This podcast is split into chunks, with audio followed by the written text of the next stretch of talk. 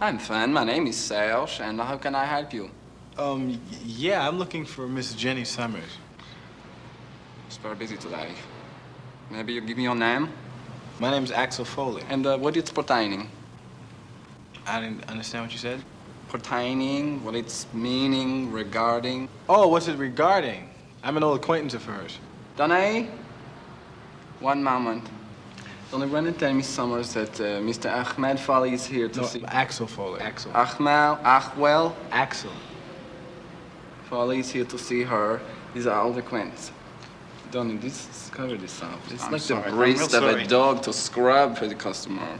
It's not sexy, it's animal. No, it's not sexy at all. I see you look at this piece. Yeah, I was wondering how much something like this went for. $130,000. Get the fuck out of here! No, here! I cannot. It's serious because it's very important piece. Have you ever sold one of these? Sold it yesterday to a collector. Get the fuck out of here! It's serious, I said it myself.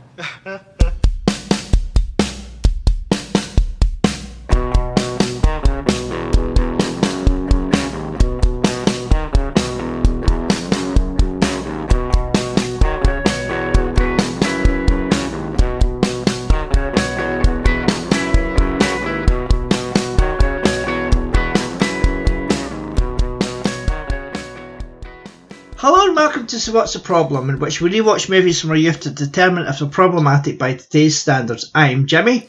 And I'm Jen. Today we'll be discussing Beverly Hills Cop, which was released in the US on December 5th, 1984, and in the UK and Ireland on January 25th, 1985. It was written by Daniel Petrie Jr. and was directed by Martin Brest. It stars Eddie Murphy, Judge Reinhold, John Ashton, Ronny Cox, Steven Berkoff, Jonathan Banks, and Lisa Eilbacher. What's going to happen is this, Jen and I have three problems this movie has, maybe, um, struggled. three each and one um, positive. Uh, and we're going to have a discussion about it. Um, and the synopsis is Mikey, police officer Axel Foley's friend, is murdered soon after he arrives in Detroit. When Axel takes up the investigation against his boss's wishes, he soon finds himself embroiled in a criminal in the criminal world of Beverly Hills. Um, so I don't know why the synopsis started with Mikey, but yeah, they could have written a different one than that, but that's that's what's on the Google. Um, so yeah, what's what's your history with Beverly Hills Cop, Jen? Had you seen this before? I had never seen it before. Um, in fact, I've actually wanted to watch it for a few years, and I was waiting for you to pick it. Um, it's one of those things where sometimes I'll be, you know, scrolling through the, like checking the different streaming sites to to look for something Yeah. to watch, and I'll see it, and I'll be like, no, let's wait. That that happens with a lot of movies where if I think that we're going to be doing it, I'm like, I, well, I can't watch this now because it's better if I watch it with more of a fresh, yeah. So, Yeah. Yeah. what's your history? Well, I I saw it when it first came out in VHS. Never saw it in the cinema because I would have been too young. Um, so VHS, uh, I would have been allowed to have watched it. Uh, I think I watched it in VHS. I'm not hundred percent sure. If I didn't, I definitely watched it when it was shown on TV. Mhm. Um, the BBC bought the rights to it, and that was a, it was a pretty big deal at the time. Um, but when this was shown, uh, the BBC would edit movies quite often and show them like before the watershed. So when it was first shown, it was it aired on Boxing Day, uh, 26th of December 1988 at 8:20 p.m. Um, the BBC's got this amazing website called BBC Genome, and you go on it and they can show you when a, f- a movie was first shown there. So I looked up Beverly Hills Cop, uh, and it was first shown that date. And then the next three showings were before 9 pm too. Um, I, I never note down when they were, but it was like 1990 and then again, like later on. Uh, but then the BBC changed its policy and what movies when, uh, when movies would be shown. So like 18 certificate movies or 15 certificate movies are very rarely shown before the watershed now. Um, so i- if it was shown now, it would be on after 9 pm and uncut. Uh, but the BBC no longer have the rights to the movies. I think it's Sky who show it now. Uh, no, it's Five, Channel Five. They show it because I think it's on this week. it seems to be when we uh, one of us pick a movie, it seems to be shown on TV in the UK in the same week. It's quite strange that that happens, but it's it's it's happened with a few of them. So yeah, that's my history with it. I've watched it many a time, uncut, uncut, and also before I went when I went to America and um, New York, uh, I can't remember when, two thousand and three, I think. I watched it on TV, edited to bits on TV during the day on an American TV as well. So there we go. Yeah, this is one of the rare movies we've watched that Dylan actually wanted to watch with me. Um, because Hmm. he loves it, but we only had time to watch one movie, and so we watched The Menu instead. But it's very rare we pick a movie he actually is interested in watching with me. So yeah. thought I'd Yeah. mention that. So what what did you think of it? I liked it. That's a good movie. Yeah. It's- It's I was Yeah. getting annoyed because I was like 40 minutes in, and I was like, I've got nothing. I've got absolutely nothing. So I barely came up with problems, and I honestly don't really care about them. So Yeah. Well, I'll start with mine then, and my my first one's homophobia okay. because it was the eighties. Um, I don't think this movie is anywhere near as bad as other movies in the eighties. Right? Mhm. Let's just get that out there. There's there's nothing really major in it that's homophobic, but two things stuck in my mind, and that is one, the way that Damon Wayans goes really hard on his gay stereotype character, Mhm, uh, who is credited as Banana Man. mhm. Uh, that was Damon Wayans' first movie role, by the way.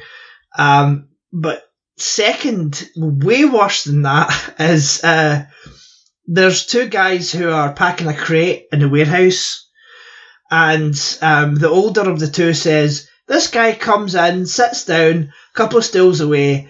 He got one of them, one of them eyes that's going like this, and he does a weird thing with his hand at his eye. I don't know if he was trying to to make to put the make on me or what. So I thought I'd take you over there tonight.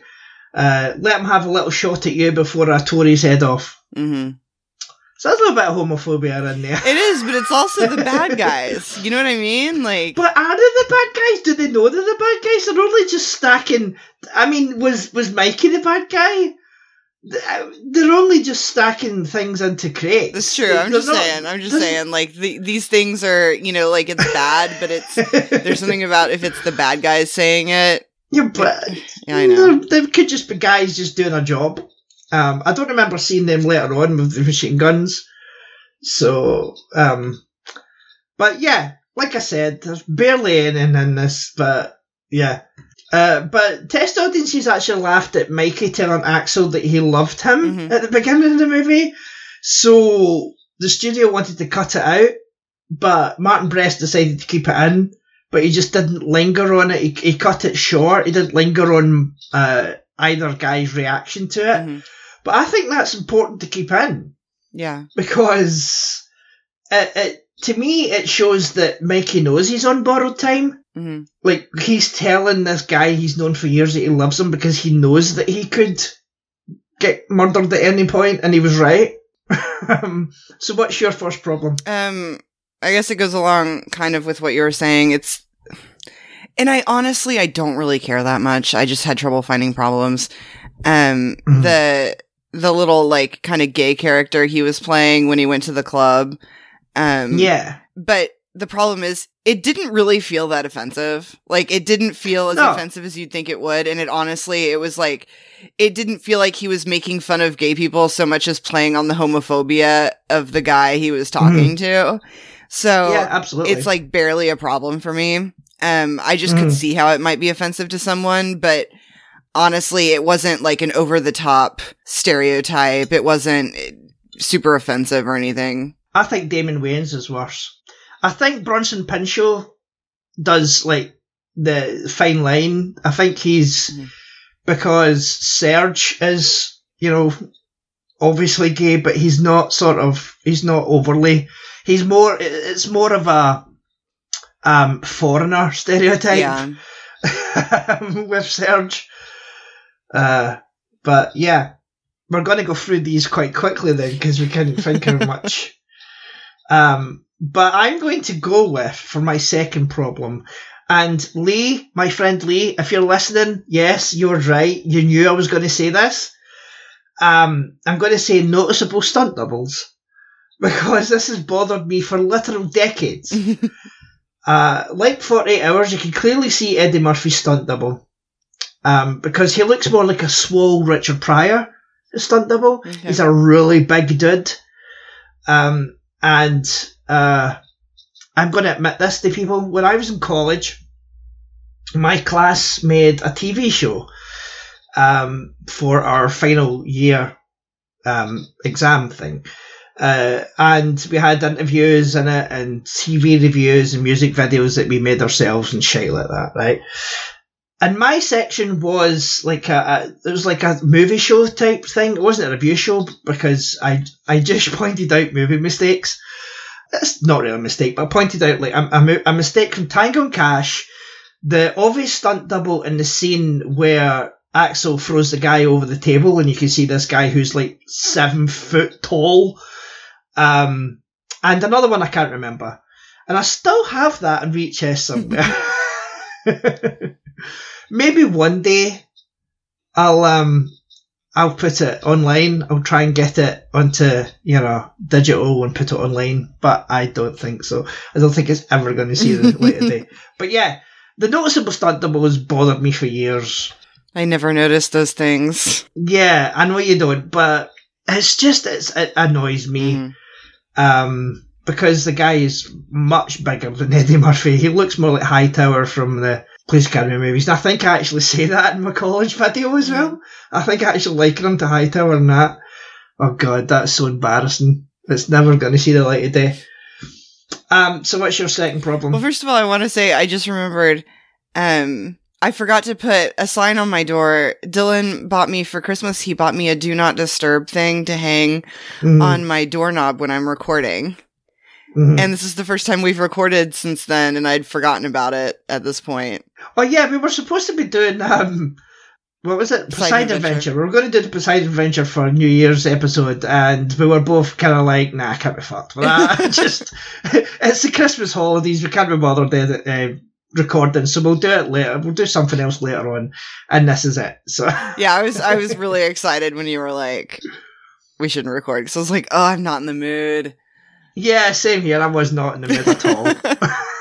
I'm glad that lined up. yeah, excellent. So what's your Uh, my next problem? my next problem, once again, I don't really care. the when they're in a strip club, it's mostly just the annoyance that 80s movies always seem to have some sort of female nudity. yeah. I was um, out with a friend last night and I told him, you know, that I was going to watch this today and we started talking about 80s movies and he brought that up too that like it's just such an annoying trope. But once again, it totally makes sense for them to be in a strip club.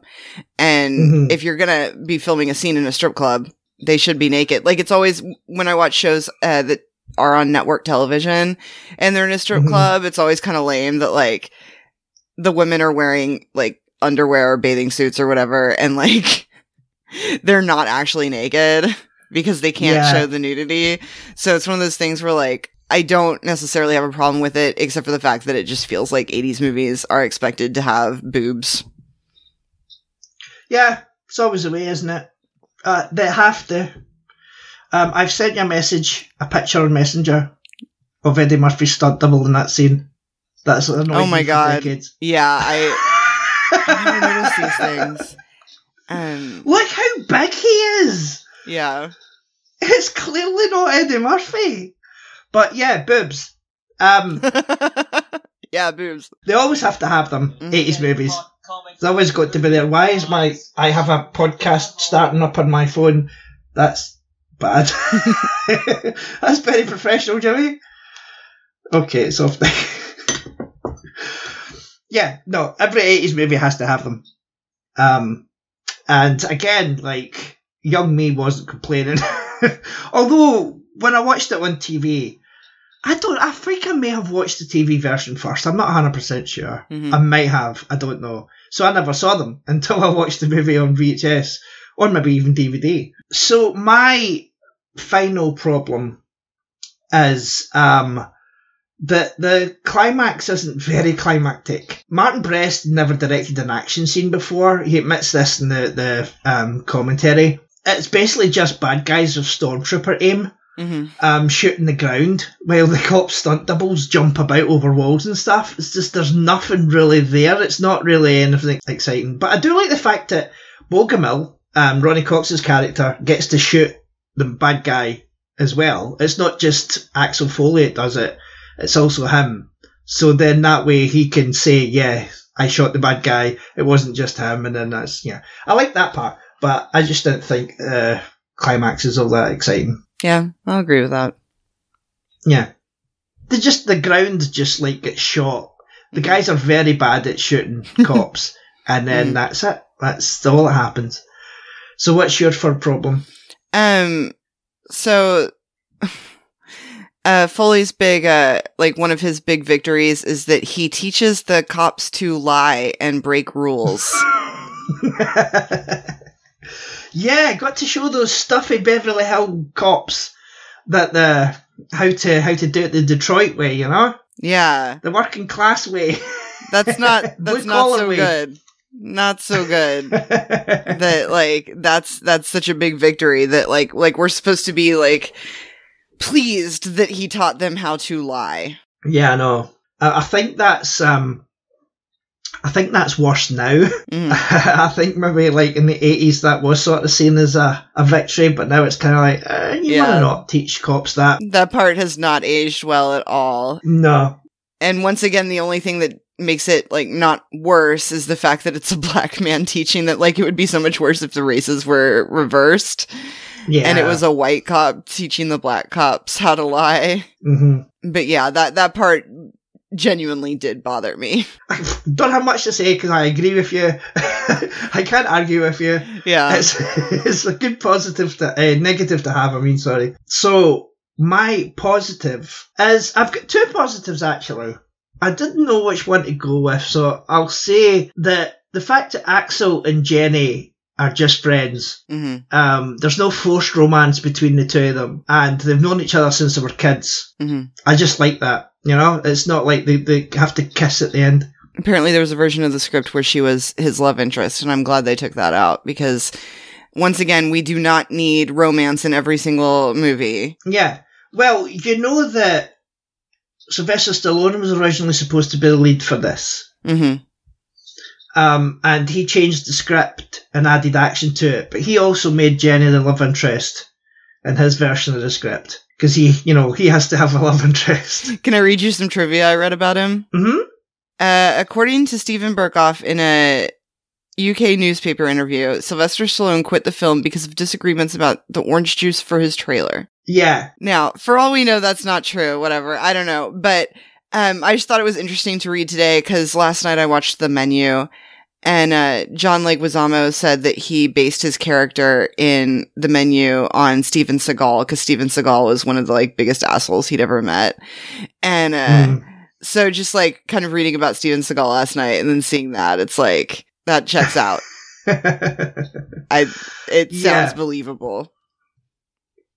yeah. Um, the official line is that uh, that the stuff that he wrote in the script was too expensive. hmm to shoot, which I also think it could be true, but he's actually quite a good writer, Sly Sloan. Where was I? Blah, blah, blah, blah, blah.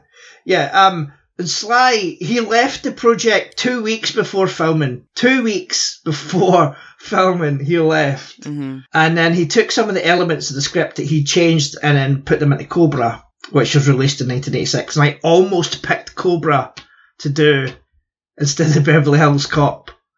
And I might still pick Cobra for later on because there's stuff to say about that movie. My positive is that they're friends. Okay. What's your positive?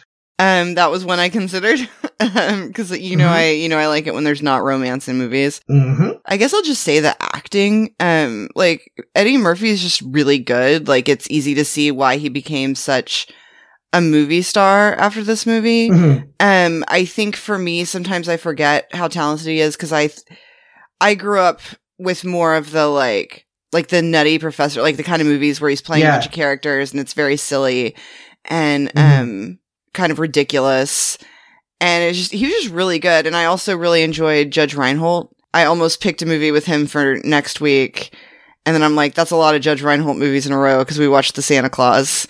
Um, oh, I didn't think about that. but yeah. uh yeah, I and I and knowing that like so much of their stuff was improvised Mhm. gives them even more points to me for acting because they're doing they're making it up as they go, you know. Um Mhm. I just thought it was really and I'm just like why don't I watch more Eddie Murphy movies? Um I mean I did see 48 hours which I hated, but Yeah. And we've also watched uh, Trading Places. yeah. This this is his third movie, and uh, we've watched all his first three movies in succession. We've watched them from when they were first released. So, Forty Hours, then Train Places, and then this. Mm.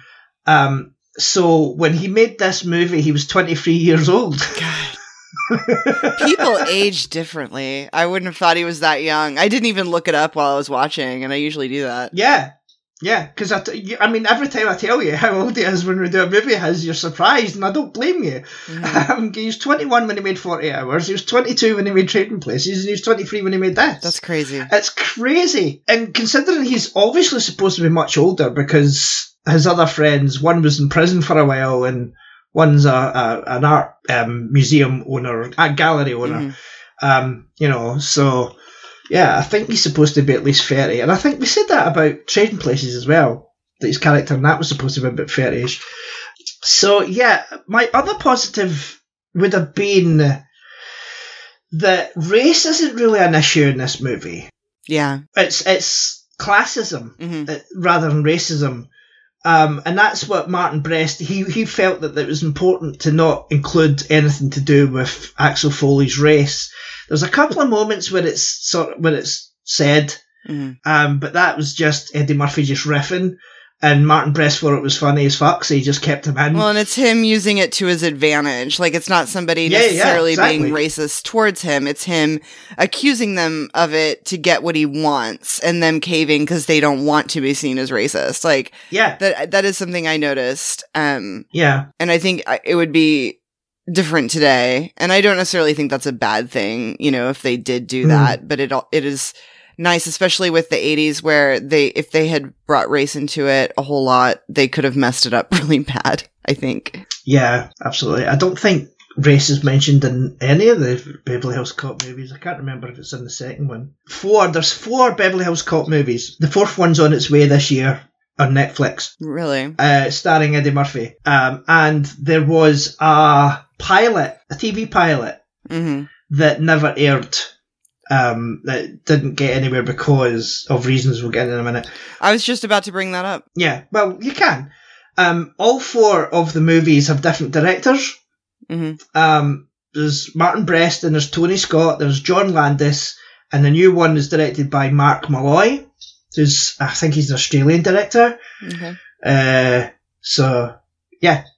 Now you can talk about the TV. Oh no, I was just I don't know. I mean, I'm interested to hear why it didn't make it to air because I remember at the time being shocked because it was, you know, it's a popular movie and they had Eddie Murphy there and I just I Mhm. thought that one was going to be a shoe in that year. What happened? Well, Eddie Murphy didn't want to commit to a TV series. He wanted to just do the pilot because the, the show was about Axel Foley's son, Mhm. And he wanted to just do the pilot just to like pass the torch sort of thing. Mhm. But the network wanted to wanted him to be a recurring character and appear like once an episode or something, and he was like, "No, I don't want to do that. Mhm. I do not want to do that." So, no Eddie Murphy, no show. So the network cancelled it. Uh, Do you know who played his son? Brandon T. Jackson. He's in the Percy Jackson movies and Big Mama's like father or like son. Okay, yeah, he was in Tropic Thunder. He was yeah, Al in Tropic Thunder Pacino. As well, yeah. That's okay. I knew I knew I recognized the name. Mhm. God, and he was on a show. Called, uh, Craig Robinson had a show called Mr. Robinson, and he was on that as Mhm. well. And that was a sitcom I really liked. The got canceled. But yeah, I would love to have seen a Beverly Hills Cop TV show. Mm. As a fan of the, the first two movies, at least, I would love to have seen that. And uh, and the fact that Eddie was going to be in the pilot, I wanted to do it for pilot inspectors. Mhm. No one's pilot inspector. That's yours. I wanted to do it for. I didn't even. I wanted to do it for Drop the Pilot, um, but I could never find it. It's never been. It's never been released. That's it. So It really bums me out that people spend so much time and energy working on these pilots And money. and money and that they don't even bother like putting them on the internet. Like, I, I get it back in the day, you know, before the internet, but now it's like, why not? Why not just let us see it? Yeah, I mean, a lot of um, back in the seventies and eighties, you would find a lot of the uh, TV movies that were supposed to be like pilots. Mhm. You would find them on VHS. They would get released on VHS, and they would air as TV movies. Um, and sometimes they would even get cinema releases. Um, the one I remember is Baffled, which starred um, Leonard Nimoy, which I did in Drop the Pilot with Tisto, and um, and that was released in cinemas in the UK before it aired as a pilot on American television because it was uh, a co-production with uh, a British company. Yeah, you can find a lot of them. A lot of the, the they're just like TV movies, but they were supposed to be pilots, and you can find them on VHS. Not anymore. I mean, they, they don't release them like that anymore, which is a shame. But There was something like that with Twin Peaks that like it was released as a movie and has a completely different ending. The pilot does.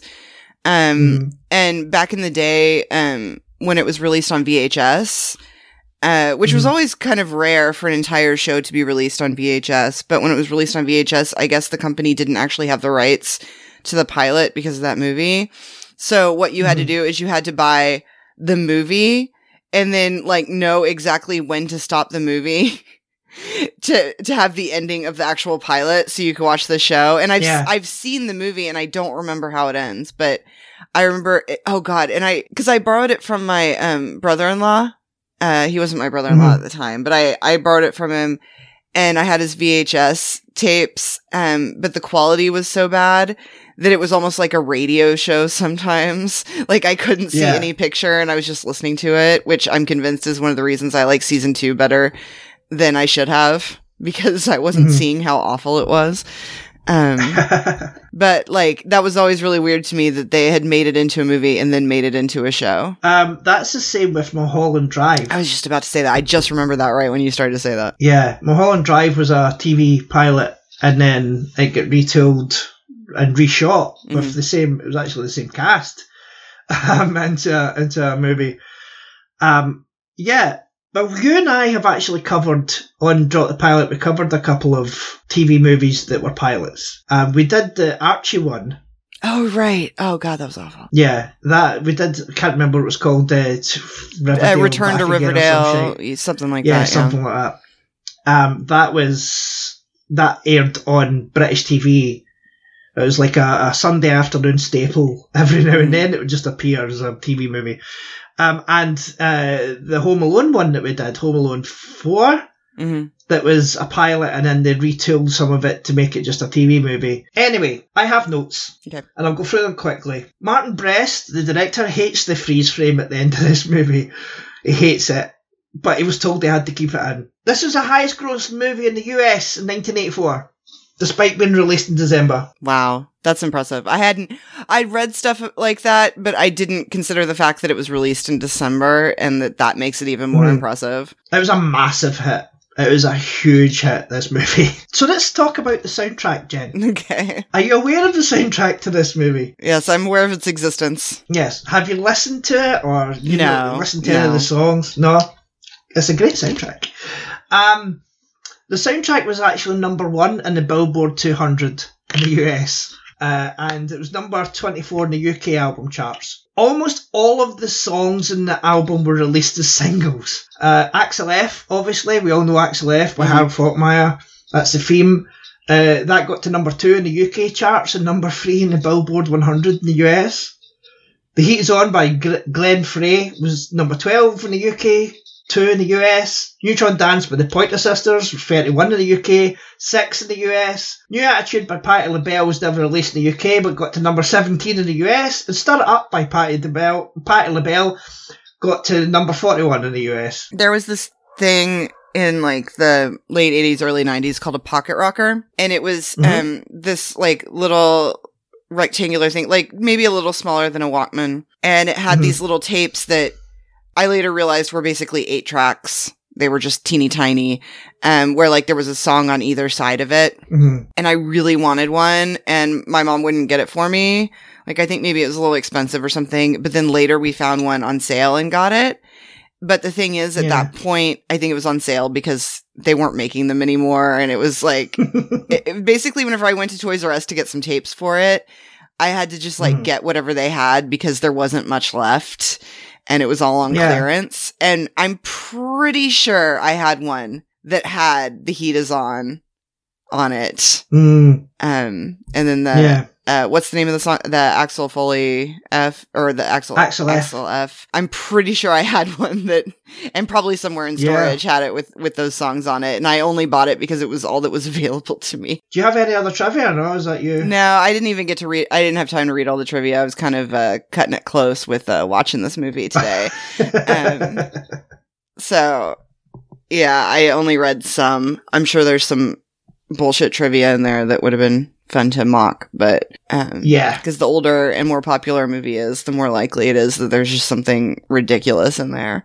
But all I had was that Mm, uh, Sylvester Stallone orange juice thing. which may or may not be true. You know, I was thinking about I've only seen like two Sylvester Stallone movies. Um, I've seen very little with him in it, and then I remembered I'm like such a bad Tulsan because I still haven't watched Tulsa King. yeah. I still well, I still I haven't watched Paramount Plus, so. I still haven't watched Reservation Dogs either. Um, Mm. and that's a big Tulsa show. Not as much as Tulsa King, which has Tulsa in the title, but apparently he's very good in that. Yeah, no, I'll I'll defend Sly Stallone. I'm going to pick a Stallone movie. I will. I'll pick one so we can talk about him. Oh, you know what? Now that I think about it, maybe John Leguizamo said it was. I think it was Steven Seagal that he was doing in the menu. They're both action stars I haven't seen very much. That No, that's what you said though. it- You did I say that? St- Okay, I thought I said. Sylvester Yeah, yeah. Stallone. Okay, well, No, but we're talking about Stallone and doing something it's two else, action Seagal stars the- whose movies I haven't really seen that start with SS. Like I, Yeah, no, John Leguizamo um, worked with Steven Seagal on Executive Decision with uh, Kurt Russell okay, um, in the 90s, so it would have been that, yeah. He, and he's, he spoke about him before, that he was an asshole. yeah, they're both both of those guys. I guess are the same to me because I I can't keep them straight. Well, Stallone, Stallone is, is far superior, but we'll get we'll we'll find a Stallone movie to cover at some point. My friend Leo loved that as well because he's a Stallone fan. Uh, I might even pick a Steven Seagal movie at some point too, because I used to watch them. But we'll see. Yeah, I haven't seen those, and I haven't seen the only Jean Claude Van Damme movie I've ever seen was JCVD. So I've seen like Oh, really? I'm picking a Van Damme movie as well then. So I've seen the weird one. I feel like there's another big action star that like basically if you look at the um the Expendables, it's like supposed to be Mhm. this big deal that it's all these huge action stars together and I'm like I have not seen their movies. They are nothing to me. even, even Arnold Schwarzenegger, I'd seen very few movies with him in it Mhm. until the past like 10 years. And most of that is movies you made me watch. yeah, we watched seven of them for this or whatever. um, right. So next next week is um is Jen's birthday pick because Jen's going to be um 152 years old. That's rude. So it's. So rude. Um, I didn't want to say your actual age. 41. I Um, don't care. 'cause I, I couldn't remember it. Um, so, so what is uh, what is your birthday pick? Okay, so you know, we watch movies like this where like we have trouble finding problems and that's not good for what this podcast is. Yeah. So you'll be happy to know that we'll be watching The Toy. All right. Okay. And I Pryor. I doubt there will be any problems finding problems with that movie. Right. I don't think I've seen the toy. Really? You've never seen it? I haven't seen it since I I was a don't kid. think I have. I have it on DVD and we Yeah. never bothered to watch the DVD. No. once again, me wasting my. It is ridiculous how much money I've wasted on DVDs that I never bothered to watch because I'm just going to watch it on HBO Yeah. Max. I'm not even going to. Wa- DVD's Mhm. probably up in the attic in storage. So, um, it was a it was a pointless purchase. Although I'm pretty sure I paid less than five dollars for it. But yeah, Yeah. because I I thought about it's one of those things like the first thing that comes to mind. I mean, last year we did ET, which is the first movie that comes to mind when I think of my birth year. And then the second one is Fast Times. But Fast Times, once again, I would also have problems coming up with problems for that movie. Uh, I love it so much. So I just Googled movies from 82. And as soon as I saw the toy, I was like, fuck yeah. Absolutely. But you know the premise, right? Yeah, yeah, yeah. Okay. I hadn't seen Brewster's Millions until like a few years ago either. I, I I'd seen bits of it, so there was a few of those kind of movies that I just hadn't really watched. Mhm. But yeah, okay, the toy from 1982. We'll cover that next week. It was almost Annie. right, it was almost it Annie. was almost Annie. I haven't watched Annie since I was a kid, and oh my god, I the no wonder I don't have any money. I also bought Annie and never watched it. Jesus Christ! I've I've never seen Annie either. Oh my god! I've read the, the Marvel comic book adaptation of Annie, but I've never actually seen the movie, so I know what happens in it. But you know, without the songs, so right. So that's all we have time for. Um, if you'd like to follow the podcast uh, at Drop the Pilot Pod on Twitter. um, I just can't say that with any enthusiasm these days Yeah. uh, at Shifty B. I'm also on Mastodon. I was going to do an update on the YouTube channel and I forgot, but the, the previous um, movies are getting up into the 1000s Mhm. Like, uh, Home Alone 2 has like 2,000 views or something. It's fucking crazy. I don't know what's going on. But I'm thinking about making like videos, like just shorts Mhm. to put on the channel. Yeah, maybe like to announce what's next or to announce the stuff like that. I don't know. I'll see. Anyway, um, uh, Shifty Bench. ShiftyBench.co.uk is the website. Contact at ShiftyBench.co.uk is the email address. Where can people follow you online, Jen? I'm at uh, Pilot Inspectors on uh, Elon Musk's dumpster fire. Mhm. Uh, that is Twitter, and uh, that's about it. Did you hear that they're, they're going to change how many um, words, eh, letters you can have in a tweet now? Ugh. They're, they're, they're bolstering it up to 4,000. What? Uh, What's the point in the website? I, I, I read 4,000. It may be wrong, but in February they're changing oh it. They're putting god, it up. it's ridiculous. Um, thank you all for listening, and we'll speak to you all next time. Goodbye. Goodbye.